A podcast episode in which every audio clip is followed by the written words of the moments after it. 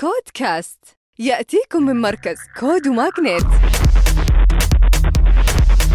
مع طارق الجاسر. وحياكم الله في نشرتنا الأسبوعية من CodeCast و CodeCast راح يلتقي فيكم خلال أربعة أيام. راح نجري لقاءات بإذن الله وجولة على أماكن تواجد رواد ورائدات الأعمال المبدعين من السعودية ومن العالم ضمن أيام مؤتمر LEAP 23 واللي عنوانه هذه السنة نحو آفاق جديدة. نلتقي فيكم هناك من 6 إلى 9 فبراير 2023 ومن أخبار هذا الأسبوع؟ إجمالي استثمارات الشركة السعودية للاستثمار الجريء يصل ل 2.1 مليار ريال حيث طالت الاستثمارات 35 صندوق استثماري و525 شركة ناشئة ومنشأة صغيرة ومتوسطة عبر 904 من الصفقات.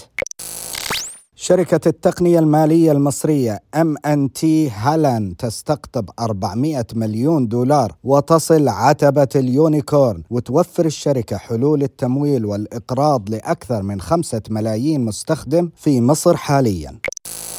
شركة حماد والمحضار للمحاماة تطلق منصة ام اي القانونية بالتعاون مع جمعية رأس المال الجريء والملكية الخاصة وتهدف المنصة إلى مساعدة الشركات الناشئة في إنشاء عقود خطط أسهم الموظفين بسلاسة.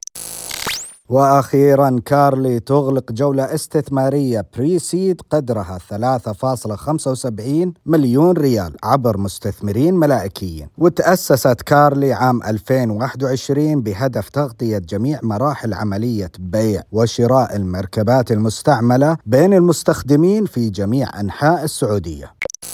ختاما تذكروا أن الابتكار هو أصل الريادة. كود كاست